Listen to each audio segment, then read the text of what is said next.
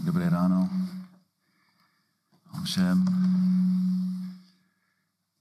Trochu lepší počasí dneska, tak uh, jsme vděční za, za naději, za, za chvíli bude jaro. Uh, tak během týdne jsem byl uh, ve Smilovicích, což je u, u hranice, u Polska. To jsem uh, s dalšími brat, bratry, kteří kážou Boží slovo, jako Josh. Richard tam byl, Loisa, Radek, Roman Klusák, další bratři, Mojmír. Byl to velmi povzbuzující čas, tak jsme byli tam ve Slesku. A celý čas spolu v Božím slově, v modlitbě. A potom jsme měli v sobotu, nebo spíš v úterý nějaký výlet. A, a tam jsme šli do kopce, kde se skromáždili luterány během re, rekatolicovace, jestli to říkám správně, nevím, jestli mi rozumíte. Jo, tak ty, ty, ty bratři, bratři a sestry byli pro následování a kvůli tomu, že nemohli jako se skromážďovat na veřejnosti, tak jako se skromáždili tajně v lese. A, tak byl to úžasný. Tak to trvalo asi hodinu jít nahoru. A oni to dělali jako v zimě, jo, a ve sněhu. Bylo to náročný. To úžasné svědectví. Bratr jako řekl, jeden bratr, který tam žije, vyprávěl, jak i když, nebo často nebylo možné, aby jako velká skupina jako šla nahoru, tak možná jako ty, ty sbory, ty tajné sbory poslali možná pár bratrů a ty bratři jako poslouchali kázání a potom jako šli zpátky do vesnici a, a znovu hlásali to, co slyšeli. To je jako velmi povzbudující. A, a taky vyprávěl jeden příběh, řekl, že není si jistý, jestli to skutečný nebo ne, ale dá se mi, že je to jako velmi možné. Jako v té době víš, jak rodiče, jak se řekne, organizovali ty, ty manželství, že rodiče muže a rodiče holky se domlouvali, že tak budou spolu jako v budoucnosti. A vyprávěl, že se vzali jeden pár a, a ten muž, katolik, a ta žena, katolička, ten muž řekl, že musí jako na nějaký business trip, že bude pryč jako tři dny. A, a ta žena byla tajná věřící. Tak jako si řekl, tak můj muž je pryč, tak já jdu na bohoslužbu, jo, tam do lesa, nahoru. Tak odešla a, a když dorazila, tam viděla jako svého muže. Že ten její muž taky byl tajný věřící, tak když se oba viděli, tak měli mezi sebou velkou radost, jak mohou spolu uh, žít pro pána. Tak byla to jiná doba, že? Jako jiná doba. A vidíme, že i během pro následování Boží slovo se rozstřížovalo a Boží církev rostla. A to je náš cíl taky, když mluvíme o, o členství ve sboru. A ve skutečnosti, jako ten, ten důvod, ten cíl členství je, aby sbor byl zdravý, aby sbor rostl, aby pán mohl nás používat ke tvé slávě. A asi už chápeme, že členství ve sboru není jako členství ve fitku. Jo? Že platíme příspěvky, potom máme přístup ke všem posilován, posilovnám, máme přístup k sauně. Jo? A to, to není cíl církevní členství. A členství v církvi není takové, jaké dnes bohužel vidíme v mnoha a v mnoha církvích. Členství neznamená to, že se nechá pokřtit, navštíví kostel o Vánocích, vezme se v katedrále a pohřbí na kostelním hřbitově. A to není členství. To není biblické členství. A je taky jasné, že slovo členství a další synonyma nemohou dobře vysvětlit jeho význam. Pokud chceme opravdu pochopit členství a další synonyma, můžeme používat možná slovo závazek. Chceme-li však, nebo chceme skutečně pochopit podstatu členství v církvi a záměr členství v církvi, musíme mluvit o závazku. Protože členství, víceméně, církevní členství je v podstatě o závazku. A závazek k čemu? K čemu se za, zasavu, uh, zavazuje člen místní církve? Je uh, členství ve sboru něco jako manželství? No. Znamená, že se zavazují ke celoživotnímu vztahu s církví a, a nikdy ji nemohou opustit? Nebo znamená, že, že musím dávat církvi určité procento svých peněz, že musím měsíčně stravit jako ex hodin jako ve službě, že, že, že ty starší mají nějaký seznám a tady jako říká jinak, tak Bodanka byla ve sboru jenom dvakrát a, a trávila jenom tři hodiny jako tento měsíc jako ve službě. Špatná pětka. Jo. Jako, co to znamená? Jo. Znamená, že musíme xkrát chodit po ulicích nebo zaklepat, nebo jako co, co to znamená závazek. Tak naším cílem dnes ráno je odpovědět na, na ty otázky. Musíme se zabývat řadou významných závazků. A jaký závazky musíme dělat jako místní sbor. Máme čas dneska na tři, ale myslím si, že, že když probíráme ty tři hlavní závazky, že uvidíme, že ty, ty ostatní závazky vyplývají z toho nebo z těch nejdůležitějších. Tak první, první závazek. Biblická členství nebo biblická příslušnost k církvi znamená oddanost Božímu slovu. Biblické, biblické členství nebo biblická příslušnost znamená oddanost Božímu slovu. Boží slovo bylo pro Boží lid vždy ústředním bodem. Deuteronomium 6, 4 až 7. Slyš, Izraeli, hospodín je náš Bůh, hospodín jediný. Milují hospodina svého Boha celým svým srdcem, celou svou duší a celou svou sílou.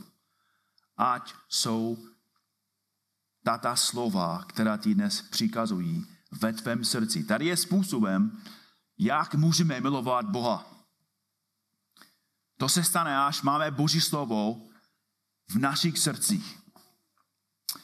A když pomáháme ostatním, aby taky měli Boží slovo ve svých srdcích, sedmý verš opakuje svým synům, mluv o nich, když pobýváš ve svém domě, i když chodíš po cestě, i když ležíš, i když vstáváš. Boží slovo mělo být klíčové pro, pro funkční národu, nebo spíš pro funkci, aby, to, aby ten národ dobře fungoval, aby ty aby ten lid dobře fungoval. Ale chápeme a vidíme, že oni nedržovali Boží slovo, oni neposlouchali Boží slovo. A proto Bůh je potrestal. Později Bůh je poslal zpátky do země zaslíbení. A znovu jeho lid udělal závazek. Ezdrášovi 7.10 čteme o tom, jak Ezdráš zaměřil své srdce na to. Tady je vedoucí učitel Izraele.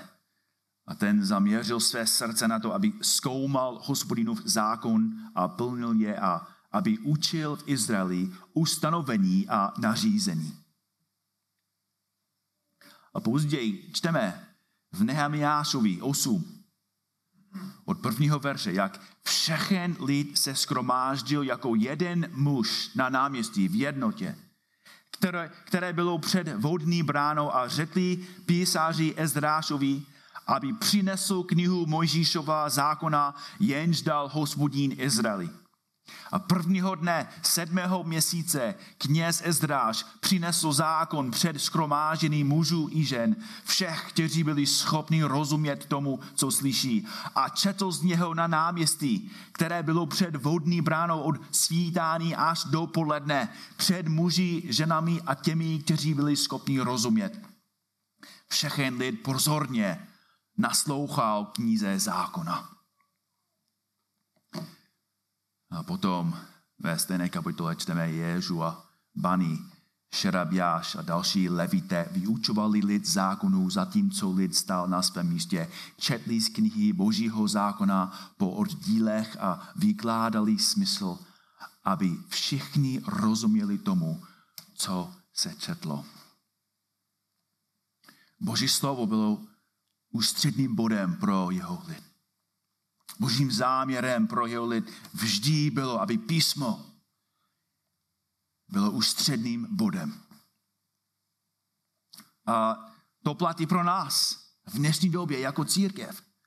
Od začátku v první místní církve měli přesně tento závazek. Skutí 4, nebo spíš skutí 2, 42, vytrvalé zůstávali v učení apostolů, což je Boží slovo, a ve společenství a lámaný chleba a modlitbách. A chápeme, že když Lukáš píše, že, že zůstávali v učení apostolů, chápeme, že to je Boží slovo, protože ve šesté kapitole čteme něco podobného. A Skutky 6, 1 a 4. V těch dnech, kdy přibývalo učedníků, nastalo reptání helenistů proti Hebrejům že při každodenní službě jsou jejich vdovy zanedbávány. Proto apostolové svolali veškeré množství učedníků a řekli, není správné, abychom mi zanechali Boží slovo, nebo spíš Božího slova a sloužili při stolech. Tým nemyslí, že hele, jako, taková služba je příliš nízká pro nás. To není jako co si myslí, co chtěli uh, říkat. A oni dobře chápali, že nejdůležitější pro církev je Boží slovo. Že Boží slovo je to, co působí v božím lidu, co dává růst. A proto Pavel měl stejný pohled. Skutky 20, verš 26 až 27. Proto, říká Pavel, proto vám dnešní dne lidi v Efezu, církev v Efezu, proto vám dnešního dne dosvědčuji, že jsem čistý od krve všech lidí, neboť jsem nic nezamlčel a oznámil jsem vám celou vůli Boží. To je synonymum pro Boží slovo. A znovu ve verši 32. A nyní vás svěřují Bohu a slovu jeho milosti a slovu jeho milosti, které má moc vás zbudovat a dát vám dědictví mezi všemi posvěceními. Úžasný text. A Pavel dal stejný úkol Timoteovi. Druhý list Timoteovi 4, 2. Hlásej slovo.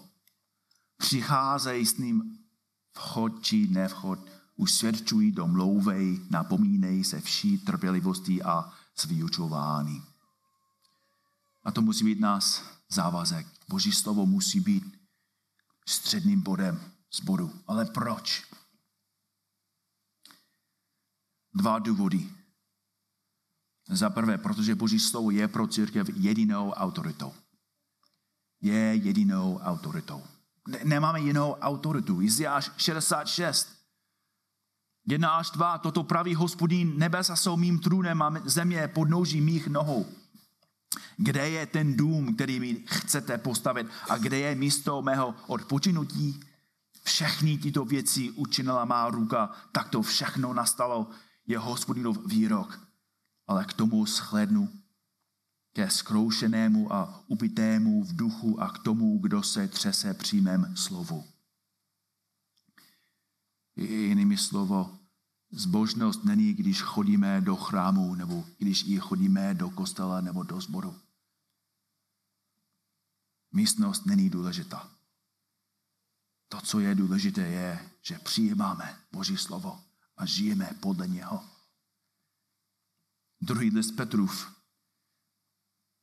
na ten důvod, proč je Boží slovo pro nás jediná autorita. Toto především vězte, že žádné proroctví písma není záležitostí vlastního výkladu, neboť proroctví nikdy nebylo proneseno z lidské vůle, nejbrž unášený duchem svatým mluví lidé poslaní od Boha. Druhý list Petrův 1, 20 až 21. Pavel znovu opakuje tu stejnou pravdu. První list Timotovi 3.15. Kdybych se však opozdil, chci, abys věděl, píše Timotovi, chci, abys věděl, že je třeba se chovat v domě božím, jímž je církev Boha, živého sloup a opora pravdy.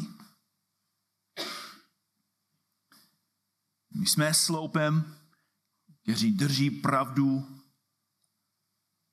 Božího slova. Jsme jen podstavec, na kterém se Boží slovo vystavuje. Boží slovo neje nad nami a my jsme pod ní. Boží slovo je protože věrnou autoritou. A musíme mít stejné odhodlání jako svatý v Tesalonice, první list Tesalonickým 2, verš 13, skvělý verš. A proto i my vzdáváme neustále díky Bohu, že když jste od nás převzali slovo Boží zvěstí, přijali jste je ne jako slovo lidské, ale tak, jak tomu opravdu je, jako slovo Boží. To, co hlásal Pavel, to, co napsal Pavel lidem v Kolose, nebo to, co napsal Petr, nebo Jakub, nebo autor listu Hebrejů. To Boží slovo, je pro nás jediná autorita. Ale další důvod, proč musíme mít Boží slovo jako středním bodem, je, že Boží slovo je to, co buduje církev. Boží slovo je to, co buduje církev. Ještě jednou, první Tesalonický 2.13, tak říkal, že, že, že jste přijali to, co jsme kázali, ne jako slovo lidské, ale tak, jak tomu opravdu je jako boží slovo, které také mocně působí ve vás věřících. Boží slovo, tím vidíme, že Boží slovo je aktivní, že je to živé, že je to mocné. Je, je to úplně jiný, než, než to, co slyšíme a studujeme. Že Boží slovo působí a mění podstatu člověka. Mění jeho srdce, mění jeho, jeho mysl, mění jeho způsob myšlení. A tím mění jeho způsob, jak žije, jak miluje, jak slouží. Boží slovo je živé. A proto Pavel může, může napsat to, co napsal Timoteovi v druhém listu Timoteovi 3, 16 až 17, známý text, možná pro, pro hodně, ale možná pro, pro některé mezi námi bude, bude nový. Druhý list Timoteovi 3, 16 a 17. Veškeré písmo je vdechnuté Bohem a je užitečné k učení, usvědčování, k napravování, k výchově ve spravedlnosti, aby boží člověk byl takový, jaký má být důkladně vystrojený ke každému dobrému skutku. Tento text je opravdu fascinující a silný. A v těch verších Pavel učí tři věci o božím slově. Za prvé, učuje nebo uh, vysvětluje podstatu písma. Říká, že veškeré písmo je vdechnuté Bohem. Jinými slovy, písmo svaté.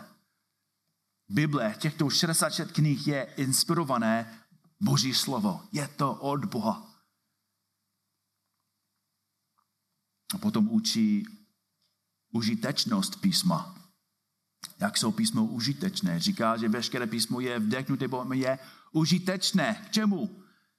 Učení, usvědčování, ke napravování, ke výchově ve spravedlnosti.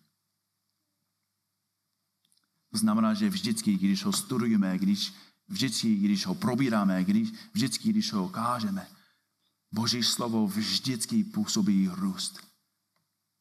Vždycky přinese růst, zbožnost, zralost, usvědčení. Vždycky přinese něco dobrého. A potom Pavel učí i cíl písma. Že Boží slovo dělá ty věci, aby Boží člověk byl takový, jaký má být. Důkladně vystrojený ke každému dobrému skutku. Jinými slovy, Boží slovo působí v nás a mění nás, abychom my byli připraveni žít pro Boha způsobem, který se mu líbí. To znamená, že Boží slovo je dostatečně, aby učil manželové, co to znamená milovat své ženy. Znovu vidíme, že Boží slovo je strašně praktický. Učí muže, jak vést svou rodinu. Učí ženy, co to znamená být, být ženou a co to znamená jako sloužit své rodině. Co to znamená sloužit svým dětem. Co to znamená být zbožná žena. Boží slovo je dostačující tomu, aby pomohl lidem růst ve svatosti. Když je závislý, když bojuje proti nějakému říku, tak Boží slovo můžeme mu pomáhat, může jí pomáhat, aby zbavila, spíš zbavil tohoto hříku svého životu. Boží slovo mění, působí změní mocně změní Boží lid. Slovo Boží, pokud je jasně vysvětleno a použito, dokáže to, co žádný člověk nikdy nedokázal. I teď, jako se díváme na společnost a vidíme, jak je to úplně rozbitý. Bratři se tedy opravdu jako každý týden slyším příběhy o lidech, jejich životy jsou úplně zdevastované, jsou úplně zničeny. Jsou lidi, kteří jsou úplně nadné. A, a oni se skromáží spolu a jenom vypráví o tom, jak hrozný životy mají, jak, jak jako jsou úplně jako rozbití, že mají zmatek, ale nikdo, nikdo jako nemůže říkat, ale tady je řešení.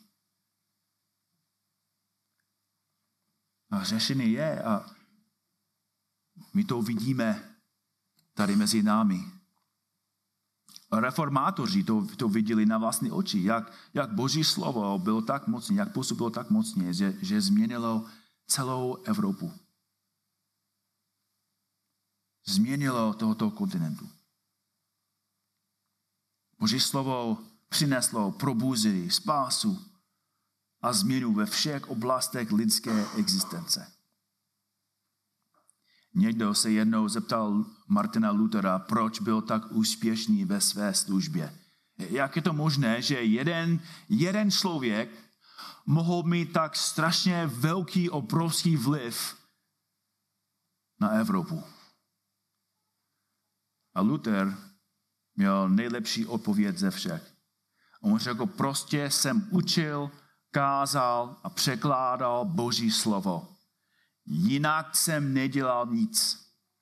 A když jsem spal, nebo pil wittenbergské pivo s mými přáteli Filipem a Amsdorfem, Boží slovo tak velmi oslabilo papežství, že nikdy princ nebo císař mu nespůsobili takové škody. Nic jsem neudělal. Slovo Boží dělalo všechno. Boží slovo dělalo všechno.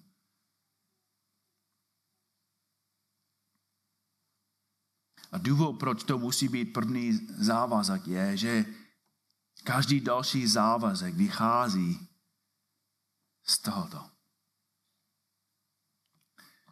Nechceme najít nějaké závazky jako ve světě. Nečekáme, aby Markus vymyslel něco nového. Další nový program, další nový krok nebo něco. Náš cíl je studovat Boží slovo zjistit, co, co říká a co máme dělat ohledně toho, co nás učí. A potom můžeme pokračovat dál do dalšího závazku. Druhý závazek je, že biblické členství ve sboru znamená závazek budovat jeden druhého. Máme závazek budovat jeden druhého. Známý text znovu, ale velmi bohatý. Má hodně, hodně věcí. List Efeským 4, 11 a 16. Já si přečtu ten text, ale i doporučuji možná, aby dnes večer, abyste probili ten text, možná jako, jako rodina. Protože je to úžasný závazek a ukazuje na to, co to je církevní členství, jak by to mělo fungovat. List Efeským 4, 11. A on dal, Ježíš dal je církvi. To je ten kontext. Ježíš dal církvi Jedni apostoly, jiné proroky, některé evangelisty, jiné pastýře a učitele. Proč? Aby připravili svaté k dílu služby, ke vybudování těla Kristova, ke vybudování církve. Dokud nedospějeme všichni jednotě víry a plného poznání Syna Božího, v dospělého muže, v míru postavy Kristový plnosti. Abychom již více nebyli jako děti zmítáni vlnami a hnáni každým větrem učení v lidské nestálosti. Chytráctví ke nastražené cestě bludu. Nejbrž, abychom byli pravdiví v lásce a rostli všemi způsoby v, tohoto, v toho, který je hlavou v Krista z něho celé tělo spojované a držené pohromadě pomocí každého klubu. Pomocí každého klubu. Podpory, která je podle činnosti a míry jedné každé části bere výživu pro svůj růst ke svému vybudování v lásce. Jinými slovy, závazek, nebo spíš členství je závazek, že každý z nás bude pracovat na zboru. Každý z nás bude používat to, co Pán nám dal, abychom budovali ostatní. A ten důvod je velmi důležitý. Jako proč chceme používat své talenty? Proč chceme používat své dary? Proč chceme budovat zbor? Jaký je cíl? A on to říká. Pojďme, podívej zpátky na verš 13. Dokud nedospějeme všichni k jednotě víry a plného poznání, v jednotě víry chceme mít stejný pohled na Boží slovo a plného poznání Syna Božího v dospělého muže v míru postavy Kristový plnosti.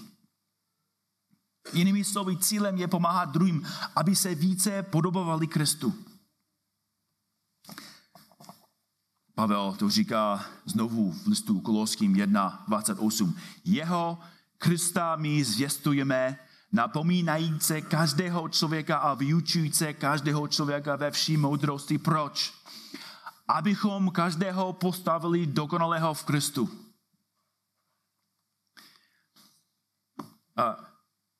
Lidé se často zeptají, se často ptají, a zde tady mluví Pavel o, o věřících nebo ne o nevěřících?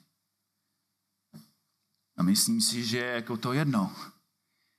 Jestli člověk není věřící, jeho cíl je, aby se stal věřícím rostli po dobu Ježíše. A jestli je věřící, jeho cíl je, aby ten člověk rostl po dobu Ježíše. A proto říká, abychom každého postavili dokonalého v Kristu. To byl jeho závazek, to musí být i náš závazek. Protože to je cíl. Ve skutečnosti to by měl být cíl každého vztahu ve sboru. Nebo i každý, každého vztahu mezi věřícími.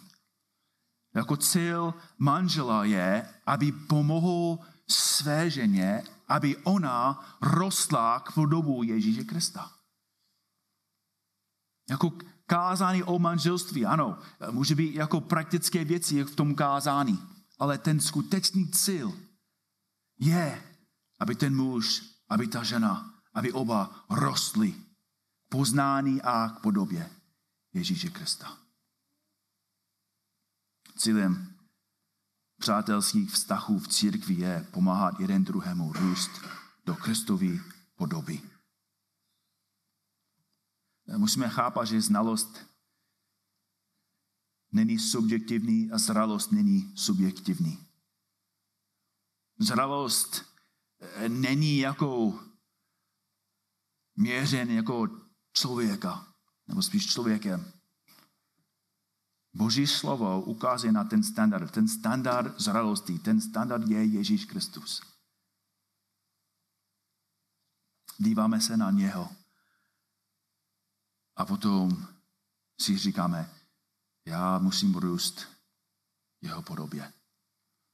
A proto potřebuji Boží slovo, Boží moc i Boží církev.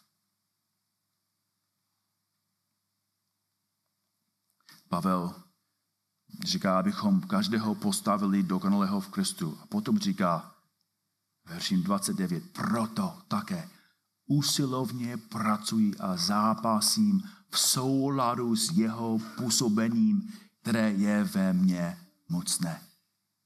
Pavel se díval na každého bratra, na každou sestru a řekl, musím usilovat o to, aby rostl, aby rostla.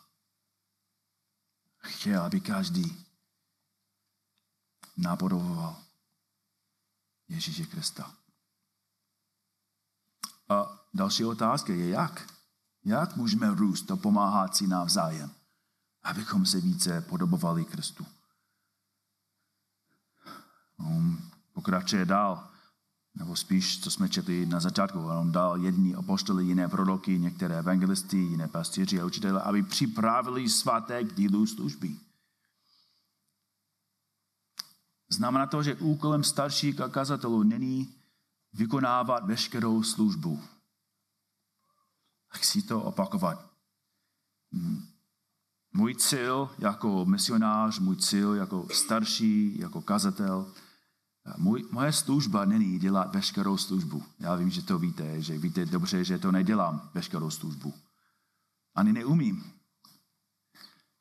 Ale hlavní úkol můj je, abych vám pomohl růst. Abyste věděli, hele, teď chápu líp, co mám dělat s tím, co pán mi dal.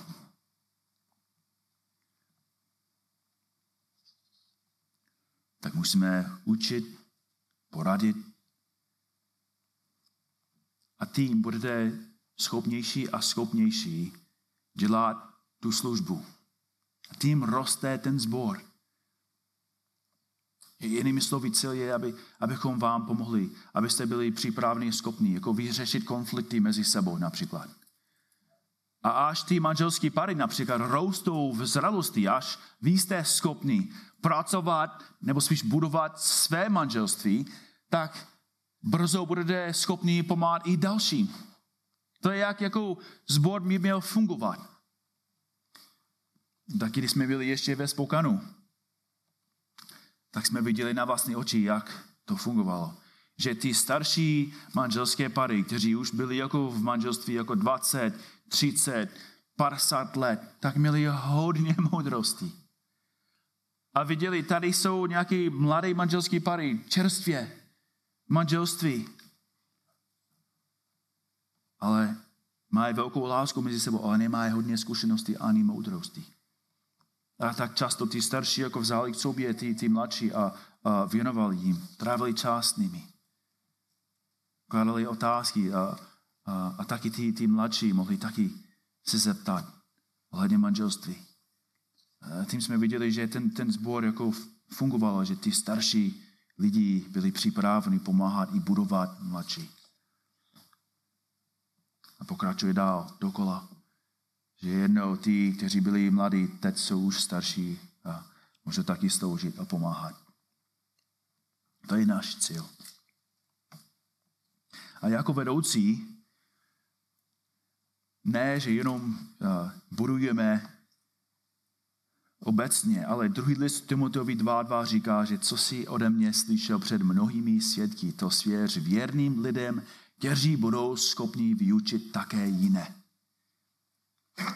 Jinými slovy, část mé služby je identifikovat, nebo spíš s Danielem, část mé služby s Danielem je identifikovat další muže, kteří mají talenty a dary, do kterých můžeme investovat a připravovat taky ke vedení. Pavel říká ještě jedno. Co jsi ode mě slyšel před mnohými svědky, to svěř věrným lidem, kteří budou schopni vyučit také jiné. Jinými slovy, můj cíl jako kazatel a spíš jako misionář je, abych našel další, kteří můžou dělat to, co dělám já. Aby taky mohli stát za kazatelnou, hlásat Boží slovo a budovat církev. To znamená, že dnes ráno sedí tady na skromážný budoucí starší, budoucí kazatele, budoucí možná i misionáři. A máme práci, abychom identifikovali, abychom našli takové muže a připravili je ke službě, aby byli schopni budovat zbor. A poslední, poslední závazek, ne úplně poslední, ale ohledně dnešního kázání, ohledně času. Biblická příslušnost církví znamená závazek ke svatosti a čistotě. Závazek ke svatosti a čistotě. A Efeským 1.4. On si nás v něm vybral před založením světa, abychom byli svatí a bez poskvrný před jeho tváří v lásce. Existujeme, abychom žili ve svatosti.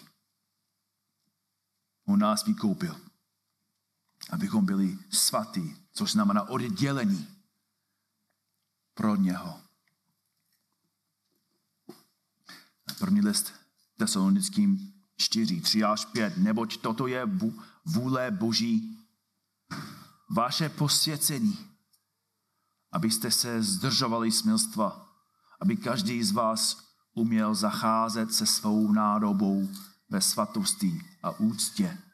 Ne žádostivé vášní jako pohane, kteří neznají Boha. A první list Petrův 2, 9 až 12. Vy však jste rod vyvolený, královské kněstvo, národ svatý, lid určený k božímu vlastnictví, abyste rozhlásili mocné skutky toho, jenž vás povolal ze tmy do svého podvohodného světla. Milovaní, prosím vás, jako cizince a příchozí, Zdržujte se tělesných žádostí, které vedou boji proti duši. Veďte dobrý způsob života mezi pohany, aby v tom, v čem vás pomlouvají jako zločince, uviděli vaše dobré skutky a oslavili Boha v den navštívení. Pán nás volá k tomu, abychom žili ve svatosti. A nejenom, abychom žili ve svatosti, ale vidíme ten důvod – abyste rozhlásili mocné skutky toho, jenž vás povolal ze tmy. Abychom řekli, to je, co pán udělal ve mém životě. Byl jsem ztracený, byl jsem v temnotě, byl jsem otrok hříchu, ale pán mě vysvobodil.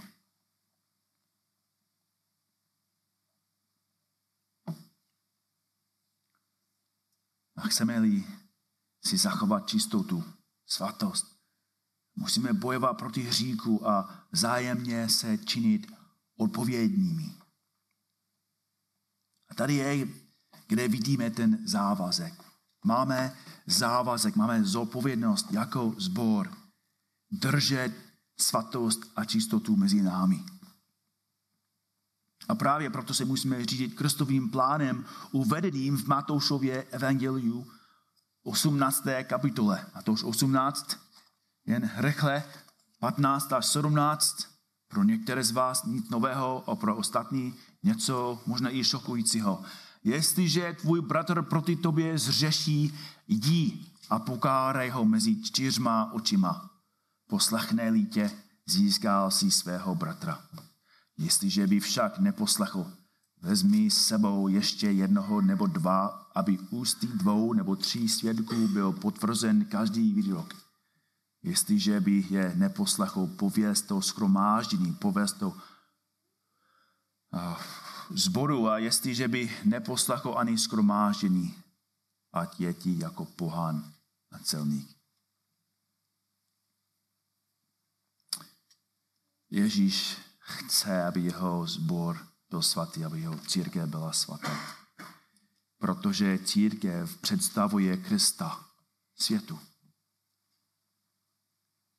Kristus není zloděj, Kristus není hlář, Kristus není cizoložník.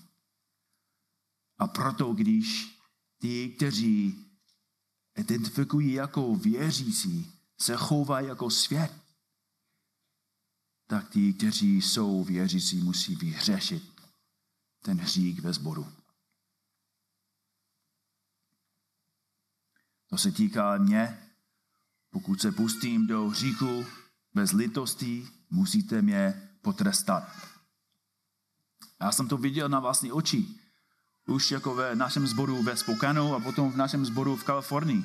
Že ty, ty starší museli kárat dalšího kazatele a když ten nečinil pokány, nakonec museli ho vyhodit ze sboru. Strašně bolestivý, strašně smutný i šokující, ale to se stává. A to se může stát. Chápu, že pro některý z vás to může být šokující. Když jsem, když jsem to viděl poprvé, asi mi bylo 22, 23, když jsme začali chodit, nebo když jsem začal chodit do, do Faith Bible Church ve Spoukanu. A tam jsem slyšel poprvé biblické kázání, to bylo šokující. A tam jsem viděl církevní disciplinu poprvé, což bylo velmi šokující. Že ty starší během bohoslužby šli dopředu a, a v lásce a se slzami vysedli, že, že je mezi námi bratr, který opustil svou rodinu a šel za jinou ženu. A teď žije s ní jako v hříchu a řekli, my jsme, chceme poslouchat to, co říká pan Ježíš, tak jeho manželka šla a poprosila ho, aby činil, činil pokání, neposlechl. Tak ona šla se starším, s dalšími staršími a oni ho znovu poprosili. Napomínali ho. Neposlouchal. Říká Ježíš, jestliže by je neposlechl, pověz to skromáždění tak ty starší tam stali a řekli nám, modlete se za toho bratra. Modlete se za něho. Ale jestliže by neposlechl ani skromážený, když zbor ho poprosí, ať je ty jako pohán a celník. Kristus nechce, aby se řík křížil tělem jako gangrena. A proto nakonec vyhodili tohoto člověka ze sboru. A musíme chápat, že ten cíl, když Ježíš říká, ať je ti jako pohán a celník, co, co tím myslí? Znamená to, že přerušíme veškeré kontakty? Znamená to, že se jim vy, vyhýbáme, nemluvíme si s nimi a ne, ne, nenávidíme je? Máme se k ním chovat jako svědkové Jehovovi k lidem, které vyházují ze sekty? Myslím si, že odpověď je úplně jasná. Jak se Ježíš choval celníkům? Miloval je. Kázal jim evangelium. Napomínal je a řekl jim, čiňte pokání. Jako v lásce je vyvolal k pokání. V lásce je vyvolal k sobě. Ukazoval na sebe, na to, co, co on dělal pro hříšníky. Ježíš nenáviděl celníky a miloval je. A ta láska vypadala takhle, že řekl, řekl jim pravdu. Ten muž, když jsem viděl to poprvé, ten muž, který opustil svou rodinu, a asi možná během tohoto roku pokračoval v říku, už ho vyhodili ze sboru, ale během tohoto roku ten bratr činil pokání. Pan zlomil jeho srdce, on viděl, jak hrozný věci dělá a viděl, kam jede a na co ho čeká, pokud bude pokračovat jako v hříku, tak utekl před hříkem, vrátil se ke své ženě, poprosil o odpuštění a ta manželka ho odpustila. Začali mít biblické poradenství, starší trávili hodně času s nimi, budovali spolu to manželství a celý sbor ho přijímal zpátky. V lásce. A je to opravdu krásný obraz toho, jak to má fungovat. Že cíl je v lásce pomáhat ostatním. Jak jsme četli dnes ráno v Galackým 6. Jo. Chceme pomáhat lidem, aby se vrátili ke Kristu a žili k jeho slávě. Tak jsme povinni k tomu a musíme chápat, že to se stalo už u nás a to se stane znovu. No. Bohužel budou v budoucnosti další případy hříku, že musíme napomenout, musíme varovat a nakonec, pokud neposlouchají, tak musíme vyhodit takového člověka, dokud nečiní pokání. Není to nic nového, Ježíš Kristus dobře věděl, co bude ve sboru. To vidíme i v dnešní době. Bratři a sestry, je, je další závazky, ale myslím si, že to jsou ti hlavní tři, že pokud držíme jako ty hlavní tři, ty první tři, tak ty ostatní taky budeme držet a poslouchat. A když to děláme, a do určitý míry už děláme, a když pokračujeme v tom, budeme mít opravdu poženány. A můžeme věřit, že Pán Bůh bude používat i tento malý, slabý sbor, aby vykonal dobré, velké věci i skrze nás. Pán Bůh nehledá slavné sbory, nehledá největší sbory. Hledá sbory, ve kterých jsou lidi, kteří chtějí žít podle písma Boží slávě. Pane Bože, děkujeme ti, že tvoje slovo mocně působilo v mém životě, tak mocně, že jsem vynechal všecko, abych tě následoval a abych ti sloužil.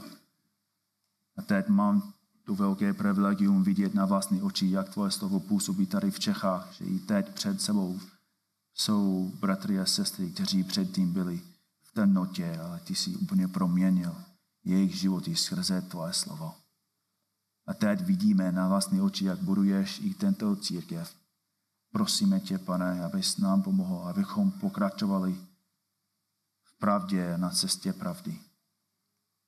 Abychom každý aby, aby každý z nás se učil, jak používat své dary a talenty a schopnosti k budování tohoto sboru. Prosíme tě, abys připravil i mezi námi další schopné muže, muži, kteří milují své ženy, své rodiny a kteří jsou schopní jenom hlásat, nejenom hlásat tvoje slovo, ale žít podle toho a být vzory pro ostatní. Modlíme se i za ty další sbory v Čechách, za ty, kteří drží tvoje slovo, aby pokračovali a, a za ty další sbory, kteří už dávno bloudili. Pane Bože, prosíme tě, aby se přivala zpátky k tobě, ke tvému slově. Děkujeme ti ještě jednou za to, co děláš, za to, co uděláš, ke tvé slávě se modlíme.